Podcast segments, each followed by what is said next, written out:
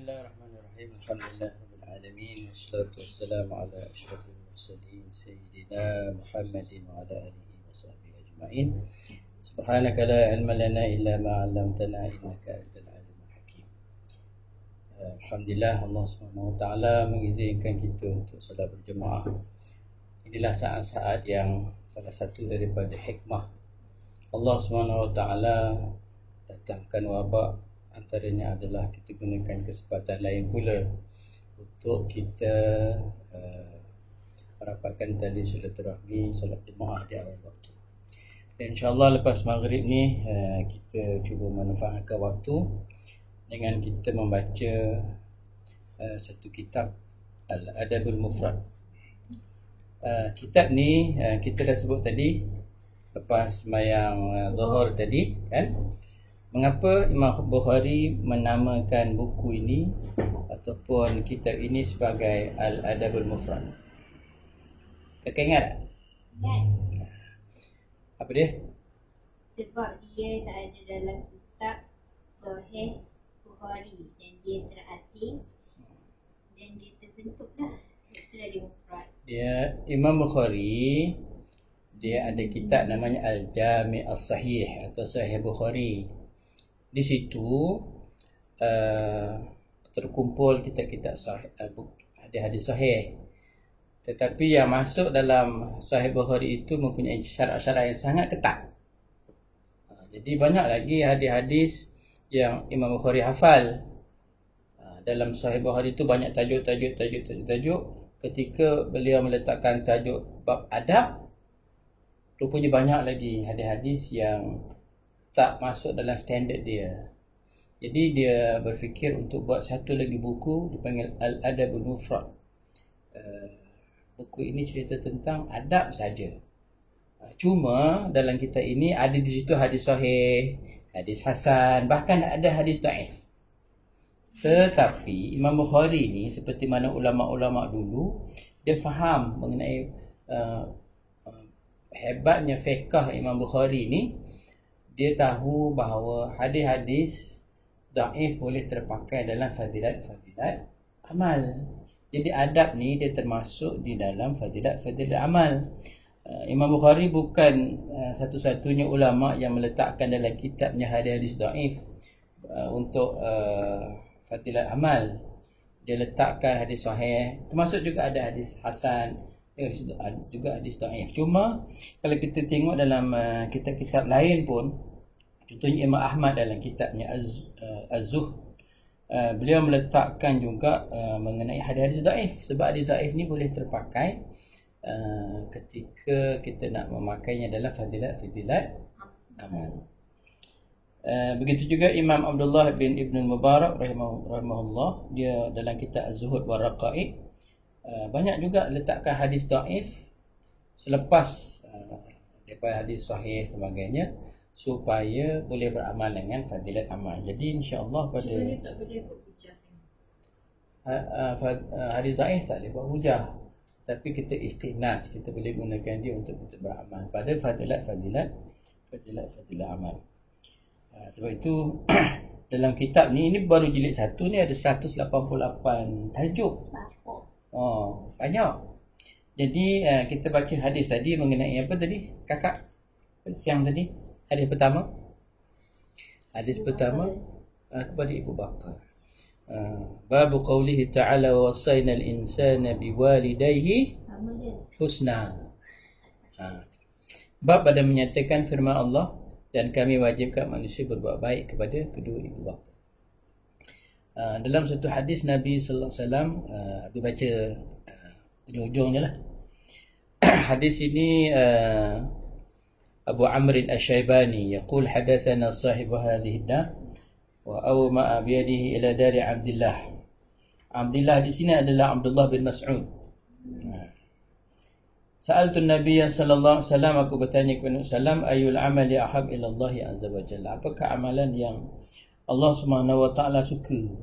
Qala as-salatu ala waqtiha, sembahyang pada awal waktu. Inilah zaman kita sekarang ni, tak boleh pergi masjid, pergi surau. Jadi kita galakkan semua orang, semua keluarga untuk solat secara berjemaah di rumah dan juga di awal waktu, dan gunakan peluang untuk mengadakan sedikit majlis ilmu atau sebagainya. Yang pertama, as-salatu ala waqtiha. Qultu, kemudian aku berkata lagi, thumma ayyu, kemudian apa? Qala thumma birrul walidain, kemudian berbuat baik kepada kedua ibu bapa.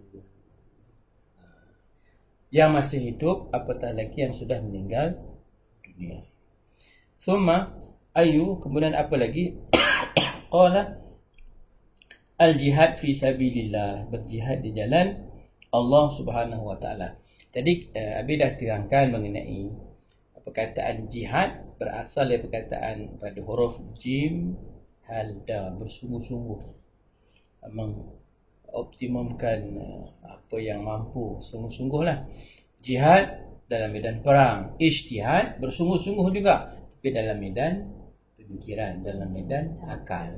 Penting tu ijtihad dengan dengan jihad. Kemudian qala hadatsani bihinna la istazattuhu la zadani, kalau aku nak lagi nescaya Nabi silakan tambah tambah tambah tambah. Dia ada tiga perkara. Apa tadi sebut of ala au uh, anis. Yang pertama apa? As-salatu ala waqtiha, sembahyang di awal waktu. Jangan sembahyang dekat bilik seorang-seorang, sembahyang kat sini. Kamu duduk asrama boleh sembahyang uh, di surau, di rumah kena macam tu juga. Yang kedua apa? Berwalidain. Ah, berbuat baik kepada kedua ibu dan ayah. Yang ketiga apa? Jihad fi sabilillah. Dalam uh, matan Abu Jamrah ada disebut uh, hadis kan, bagaimana seorang lelaki mohon izin daripada Nabi sallallahu alaihi wasallam untuk berjihad. Nabi kata, ahayyun walidak, adakah masih hidup kedua orang tuamu? Lelaki itu kata, ya. Maka fa fihi ma fajahid, kata berjihadlah dalam menyantuni kedua-duanya. Situlah uh, uh, uh, ulama memberi komentar bahawa uh, berjihad di medan perang perlu kepada pengorbanan, cekal hati, kesabaran.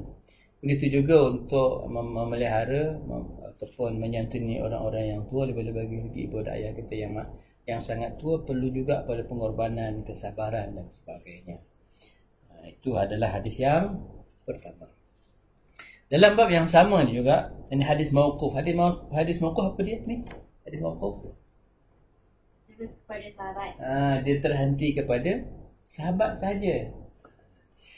Hadis mauquf, haddatsana haddatsana Adam qala haddatsana Syu'bah qala haddatsana Ya'la ibn Atta an abihi an Abdullah ibn Umar radhiyallahu anhuma qala ridha ar-rabb fi ridha al-walid wa sakhatu ar-rabb fi sakhati al-walid. Bermaksud keredaan Tuhan itu tergantung kepada keredaan ibu bapa, dan kemurkaan Tuhan itu bergantung kepada kemurkaan kedua ibu bapa. Jangan sampai kecil hati, jangan sampai menyakitkan hati dia. Kita perlu untuk minta keredaan daripada kedua ibu dan ayah. Baik. Kemudian dalam hadis bab yang kedua ini adalah babu birril ummi, iaitu bab pada menyatakan berbakti, berbuat baik kepada ibu. Ini keistimewaan yang ada pada ibu. Hadis marfu'. Apa hadis marfu'? Ah, apa kakak? Ah. Hadis yang ah, sampai sanadnya kepada Rasul sallallahu alaihi wasallam. حدثنا حدثنا أبو عاصم عن بهز بن حكيم عن أبيه عن جده قلت يا رسول الله من أبر قال أمك قلت من أبر قال أمك قلت ما أبر من أبر قال أمك قلت من أبر قال أباك ثم الأقرب فالأقرب. Hari ini special belajar di di sekolah daripada Uh, aku telah berkata kepada Rasulullah, kepada siapa patut aku berbakti? Baginda sallallahu alaihi wasallam menjawab, ibumu. Aku tanya lagi, kepada siapa patut aku berbakti? Baginda bersabda, kepada ibumu. Dan berkata lagi, kepada siapa patut saya berbakti? Baginda sallallahu alaihi wasallam bersabda, ibumu. Dan aku bersabda lagi, kepada siapa patut aku berbakti? Kemudian Rasulullah kata, kepada ayah. Kemudian yang orang yang paling dekat dan orang yang paling paling dekat. So, siapa yang paling dekat tu? Pak saudara yang dekat-dekat dengan ayah. Jadi di sini kepentingan ibu ini kalau konflik berlaku. Kalau tidak konflik berlaku, kedua-duanya wajib untuk disantuni ibu dan ayah. Ibu dan ayah. Di sini disebutkan tiga kali tu.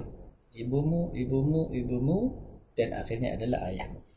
Kemudian pelajaran kita yang terakhir hari ini, ini cerita ni menarik. Tapi hadisnya hadis yang mauquf. Apa hadis mauquf? Ah, dia hanya pada terhenti pada sahabat. Ini cerita tentang uh, haddatsana Sa'id ibn Abi Maryam qala akhbarana Muhammad ibn Ja'far bin Abi Kathir bin bin Abi Kathir qala akhbarani Zaid ibn Aslam an Atha' bin Yasar an Ibn Abbas radhiyallahu anhuma annahu atahu rajul. Ibn Abbas ni satu ketika didatangi oleh seorang lelaki. Qala faqala lelaki itu kata, inni khatabtu mar'ah. Aku pernah meminang seorang perempuan. Fa'abat an tankihani, tapi dia tak nak. Tak sih. Untuk menikah dengan aku. Wa khatabaha ghairi. Orang lain pula masuk meminang. Fa'ahabbat an tankihahu. Dia nak pula dengan orang tu. The second person. Faghirtu alaiha. Aku rasa cemburu. Faqataltuha. Aku bunuh orang tu. Sampai bunuh-bunuh tu, itu nama cinta terbutai. Ha, kamu belajar tak ada cinta-cinta lagi. Ha, Habis Ngomir dulu tak ada cinta-cinta. Alhamdulillah Allah uh, tubuhkan kemahatan ke kami sehingga saat ini dan kekekalan insya-Allah. Amin ya rabbal alamin. Lepas lelaki tu bunuh orang yang dapat kahwin dengan yang dia minat tu, dia rasa bersalah. Fahalli min taubah. Ada tak peluang aku nak bertaubat? Qala, maka berkata Ibn Abbas, ummuka hayatun, mak kamu hidup lagi tak? Sebab tadi dia ngadu pada Ibn Abbas. Jadi Ibn Abbas pun tanya, mak kamu hidup lagi tak? Qala la, lelaki tu kata tak, mak aku dah mati. Qala, maka berkata Ibn Abbas, tub ila Allah Ta'ala, maka bertaubatlah kepada Allah Ta'ala. Wa taqarrab ilaihi mastata'ta, kamu dekati Allah takat mana yang kamu mampu. Fa dhahabtu fa sa'altu Ibn Abbas. Jadi uh, yang menceritakan hadis ini dia tak puas hati. Dia pun jumpa dengan Ibn Abbas. Dia tanya Ibn Abbas. Yang Ibn Abbas kata tadi kan, dia tanya mak kamu hidup lagi tak? Apa kaitan taubat dengan mak hidup lagi? Uh, dia tanya lima sa'al tahu an hayati ummi. Wahai Ibn Abbas, kenapa kamu tanya tentang mak dia hidup tadi ataupun dah mati? Qal, faqala, maka berkata Ibn Abbas, inni la a'lamu amalan aqraba ila Allah min birril walidah. Sesungguhnya aku tak tahu amalan yang paling dekat kepada Allah kecuali berbakti kepada ibu dan ayah. Kan tadi uh, apa nama uh, bila lelaki tu dah di, membunuh tadi tu kan, nak pas kata bertaubatlah kepada Allah dan dekatilah Allah setakat mana uh, bertaubatlah kepada Allah Ta'ala. Jadi Ibn Abbas kata mak kamu hidup lagi tak? Hidup. Jadi salah satu perkara untuk taubat kepada Allah, mendekati Allah yang paling paling paling paling dekat antaranya adalah berbakti kepada al-walidah. Walidah ini adalah ibu. Kita sama-samalah. Abi pun masih ada ibu, korang pun ada ibu dan ayah.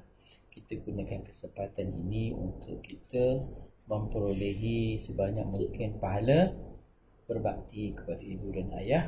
Apa yang kamu buat kepada ibu dan ayah, itu juga nanti akan dibalas nantinya di akhir umur kita. Wallahualam, mudah-mudahan bermanfaat untuk kita bersama. Cuti-cuti panjang perlu untuk kita menambahkan kita dengan majlis ilmu yang bermanfaat. Wallahu a'lam. Sallallahu alaihi wa sallam Muhammad wa ala alihi wa sahbihi ajma'in. Alhamdulillah rabbil alamin.